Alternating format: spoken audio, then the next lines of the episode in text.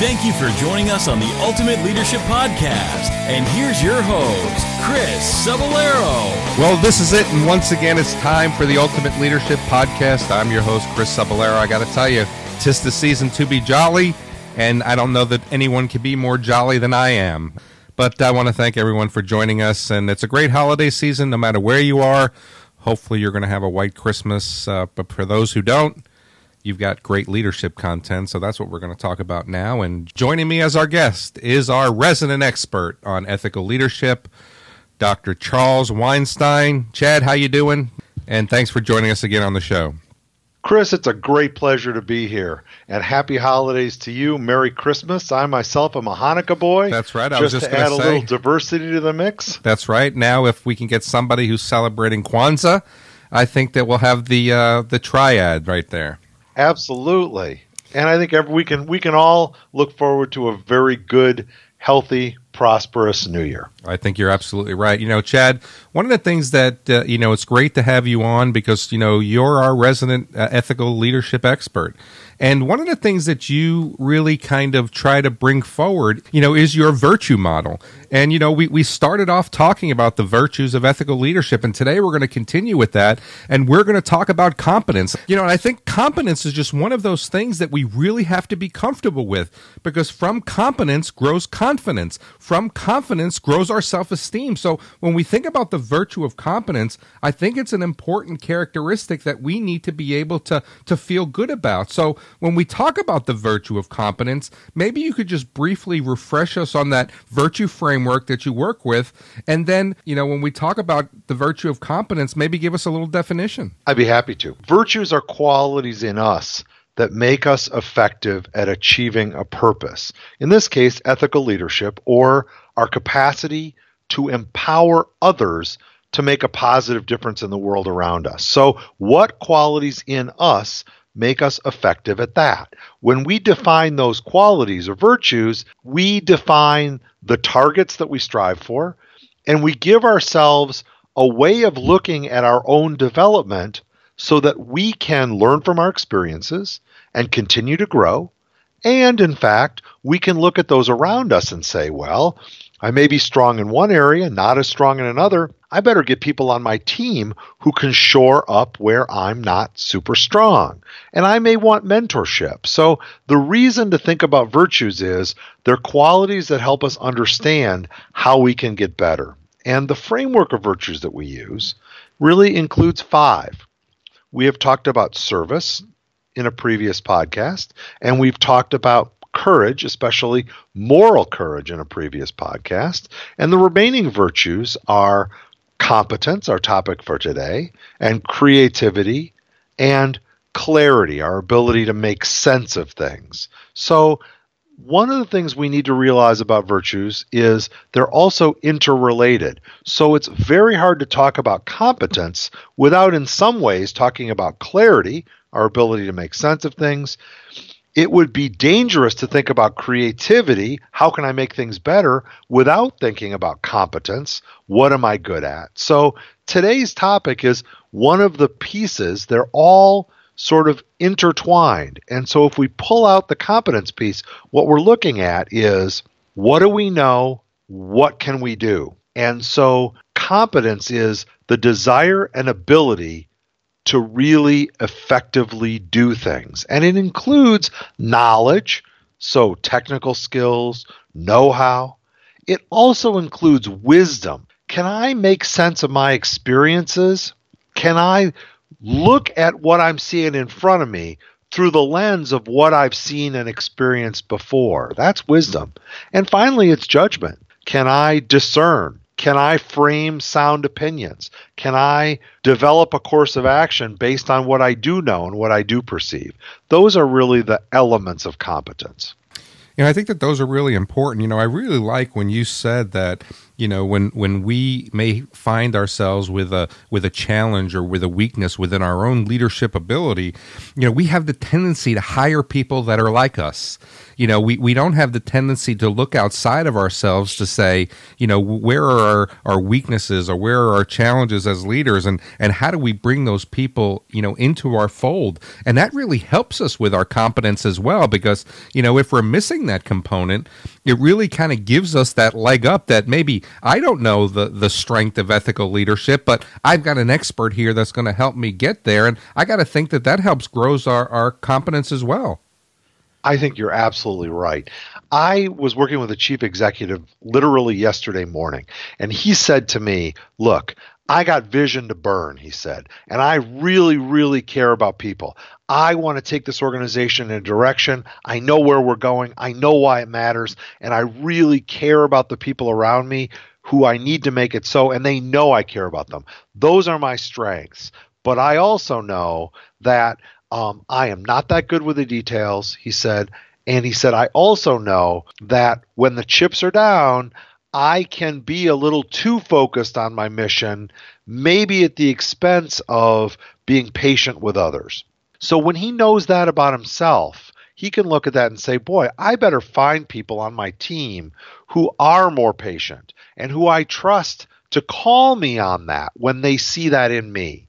Or in terms of competence, he late went on to say that he had tremendous financial acumen but was not as sharp at some of the operational aspects of his business. So he had real knowledge in some areas and less in others. And so he knew he needed those people on the team.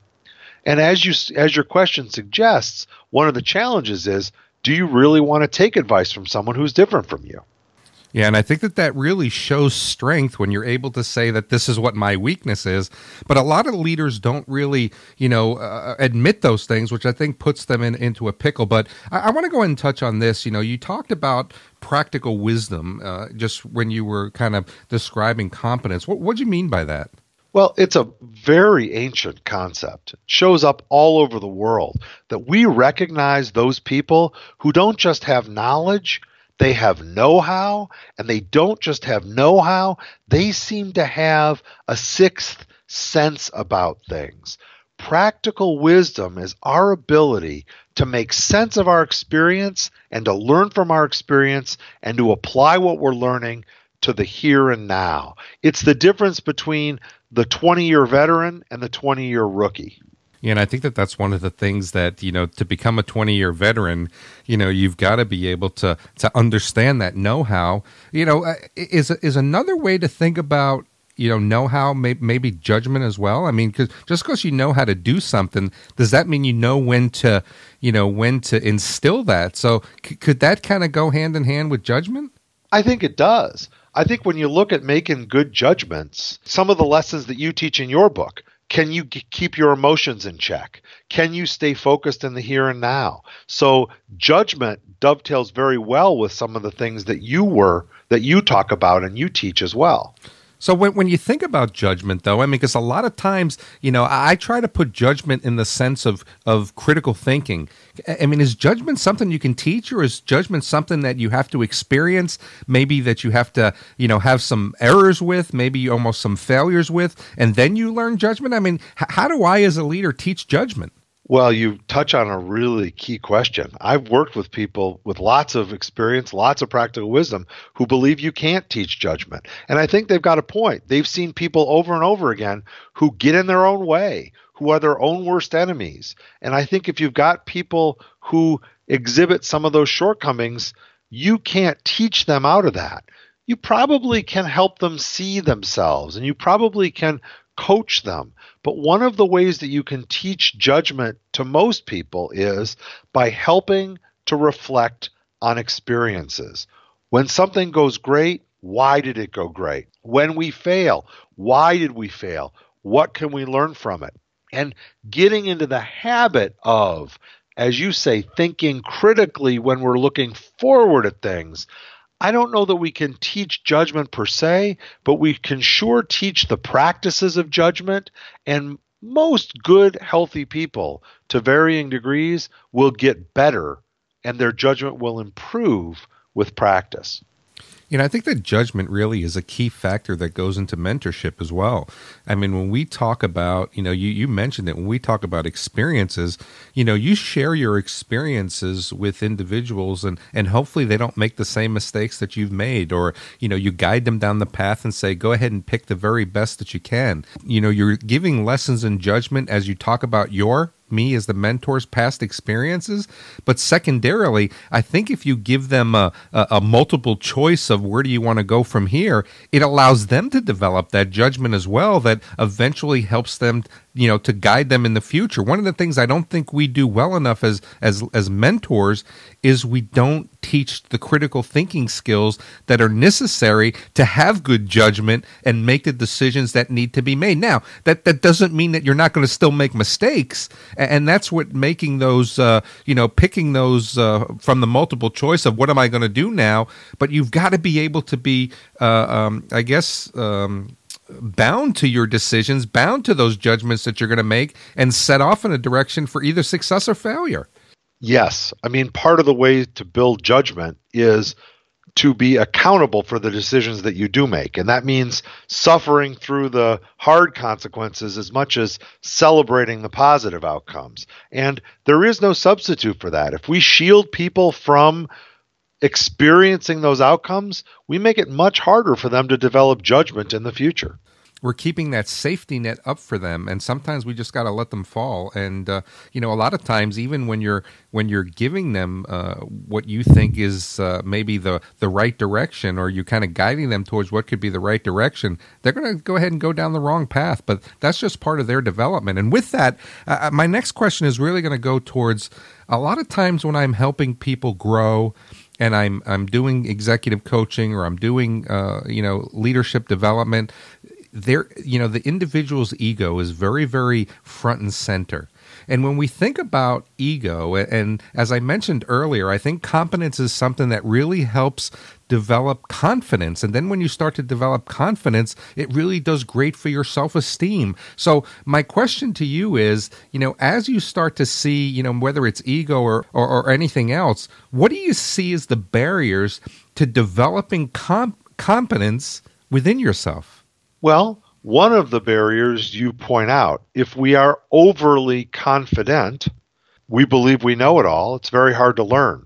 But a bigger problem that's a little less obvious is the person who is afraid to be flawed or afraid to be vulnerable.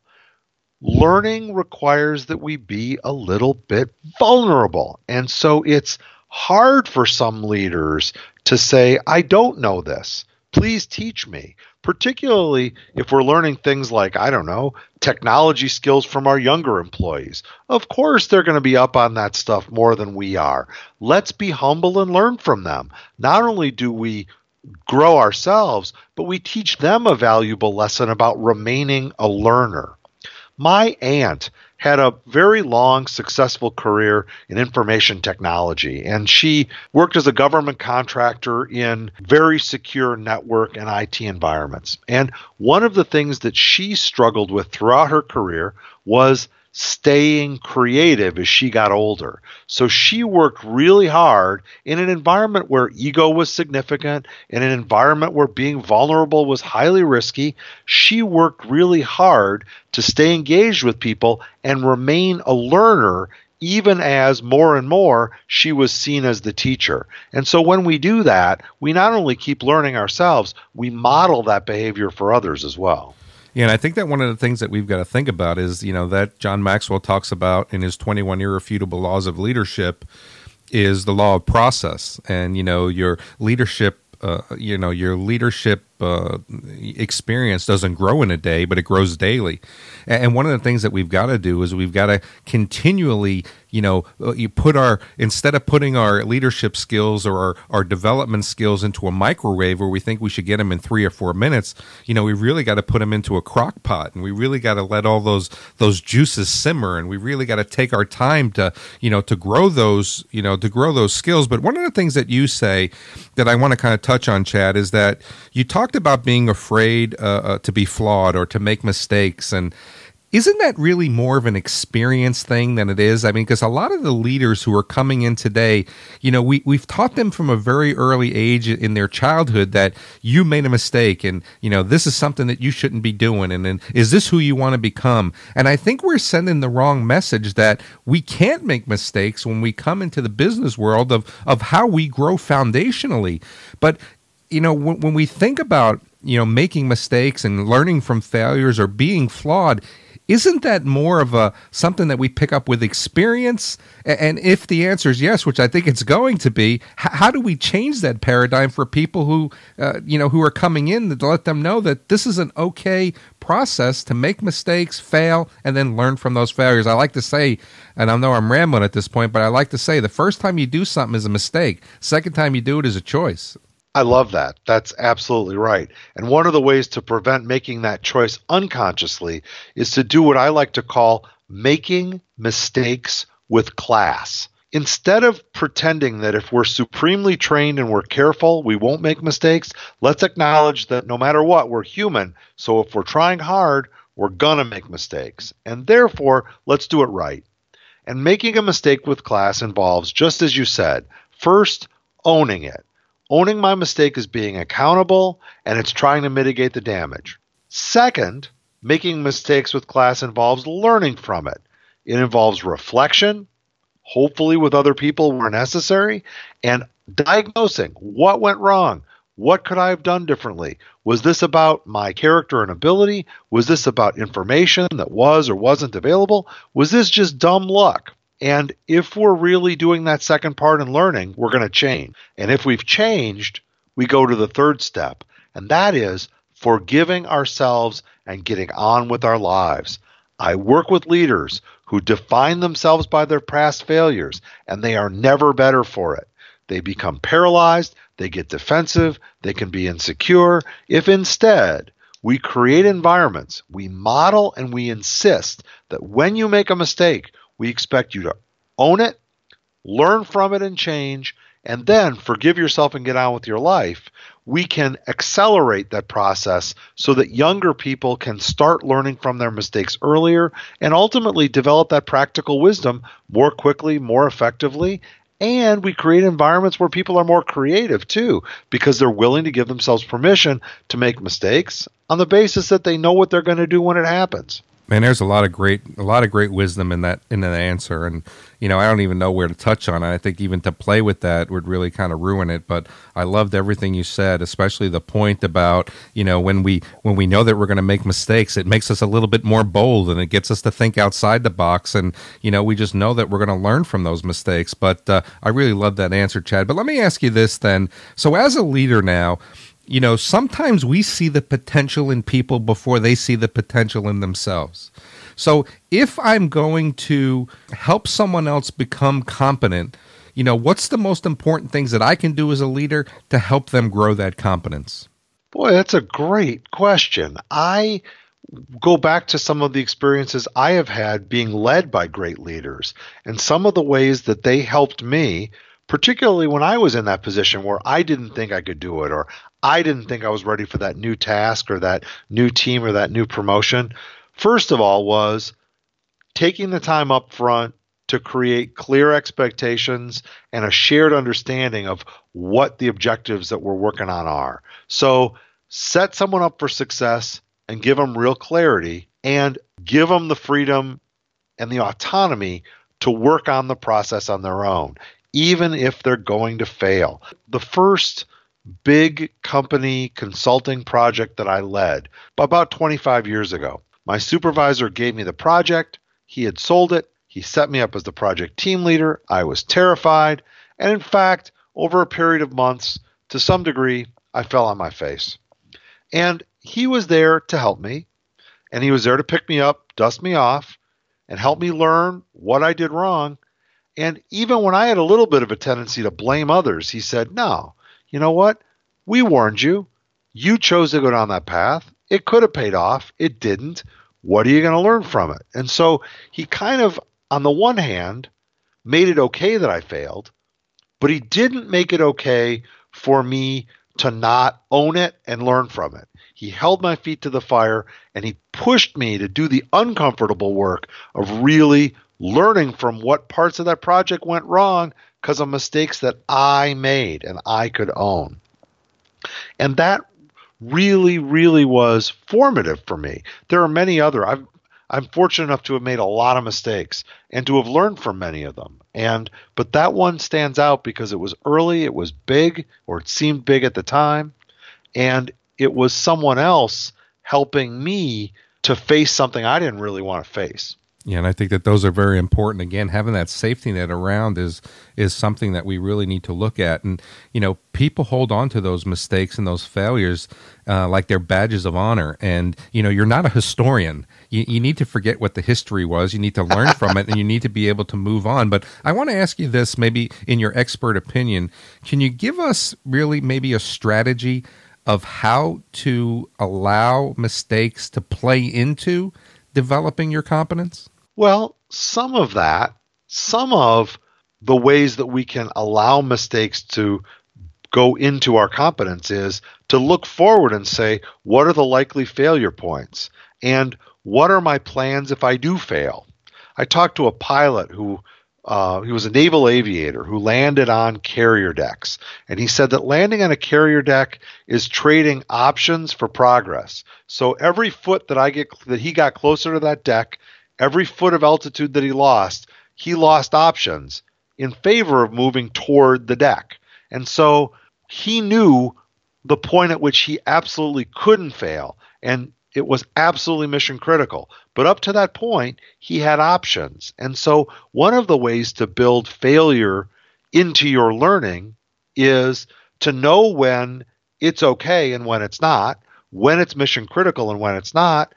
And when you are off track and it's not mission critical, relax, learn from it, and keep making progress. Does that make sense? No, I think that makes great sense. And I think that one of the things that that allows us to do as well when we start to see that is now as we take on something new, it helps us to predict what future mistakes we could make based on those past mistakes as well. So I, I really like how you put that. You know, it, it doesn't mean that we're going to predict every single mistake that's going to happen, but at least now it gives us that that critical thinking or that situational awareness to say, wait a minute, if I go down this path based on my past experience, this is something that could happen again, and I, I think that's very, very relatable. I'm I'm I'm glad it relates. I wasn't sure it was my clearest example ever, but it really is about looking at things going forward and making a plan, figuring out what the failure points are, and then continuing to trade options for progress and continuing to move in on where you believe you should be going. Yeah, I mean, as long as I got an ejection seat, I still got an option. So that's let, true. Me, I know you're busy, guys. So let me get to my last question, and this is something that uh, really kind of sums up this discussion about competence. And I know that you've said that virtues exist between extremes. Can you be too competent? You can be too focused on competence.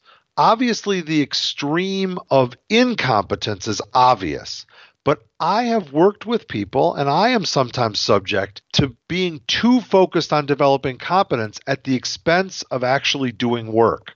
So, the extreme of a focus on the virtue of competence is not being too skilled, it's being too focused on developing skills or wisdom at the expense of taking action. It's that, I think you've called it analysis paralysis. No, I mean I got to tell you, man, and I think that there is, you know, sometimes when we think about our, our weaknesses, you know they can be overproduced strengths. And sometimes when we think that we're too competent or we know our job uh, oh too well then i think that there's a failure to learn you know? And one of the things that you and i spend some time in the public safety uh, career field and you know as as ems providers and as paramedics you know I, i'll always ask people do you know everything there is to know about medicine? Do you know everything there is to know about ems raise your hand and, you know, there are people certainly out there who think they know everything there is to know, but I think that that hinders them for being better providers. So I think that you've got to be able to know that you're good in your job. I think that you've got to be able to know your strengths. You've got to be able to polish your weaknesses and turn them into strengths. But it, when you sit there and you say, I know everything there is to know, uh, I think that that's when your ego gets in the way. And I think you're not going to be able to produce at the highest level possible. You know, Chris, I never looked at that feature of competence that way before. Another way that we can be extremely or excessively competent is to be so set in what we know that we are no longer open to learning. So apparently, there are more than one way to be extreme in our focus on competence. Yeah, I got to tell you, man, this has been a great show, Chad. And I got to tell you, every time you come here and we talk about ethical leadership, uh, I've got a I've got a page of notes, and uh, hopefully I'm going to be able to pass those off to the people that I get to chat with. And I got to tell you, I mean, coming here on the holiday season, you know, I, I appreciate it. As our subject matter expert on ethical leadership, you never disappoint. I can't thank you enough. I'm humbled by your praise, but I'm also really grateful for our friendship and for the opportunity to speak with your listeners. This is such a great podcast. I look forward to it whenever it shows up on my my podcast list, even when I'm not the presenter. That's but I especially love being your guest. Thank you. Thank you very much. And you and you said it just like I wrote it, so I appreciate you following the script. So you know, so uh, come back and let's get going in the uh, in 2017, so we can get to the rest of this virtue framework. And I got to tell you. Dr. Charles Weinstein, it's always great to have you here. Chad, as my friend, I'm wishing you happy Hanukkah and a safe holiday season. And for everybody out there, I want to once again thank you for joining us on the Ultimate Leadership Podcast. I'm your host, Chris Cebollero, and we'll see you again in 2017. Thank you for joining us. The Ultimate Leadership Podcast is a production of ChrisCebollero.com. You can interact with us by email at ultimateleadership16 at gmail.com. All rights reserved.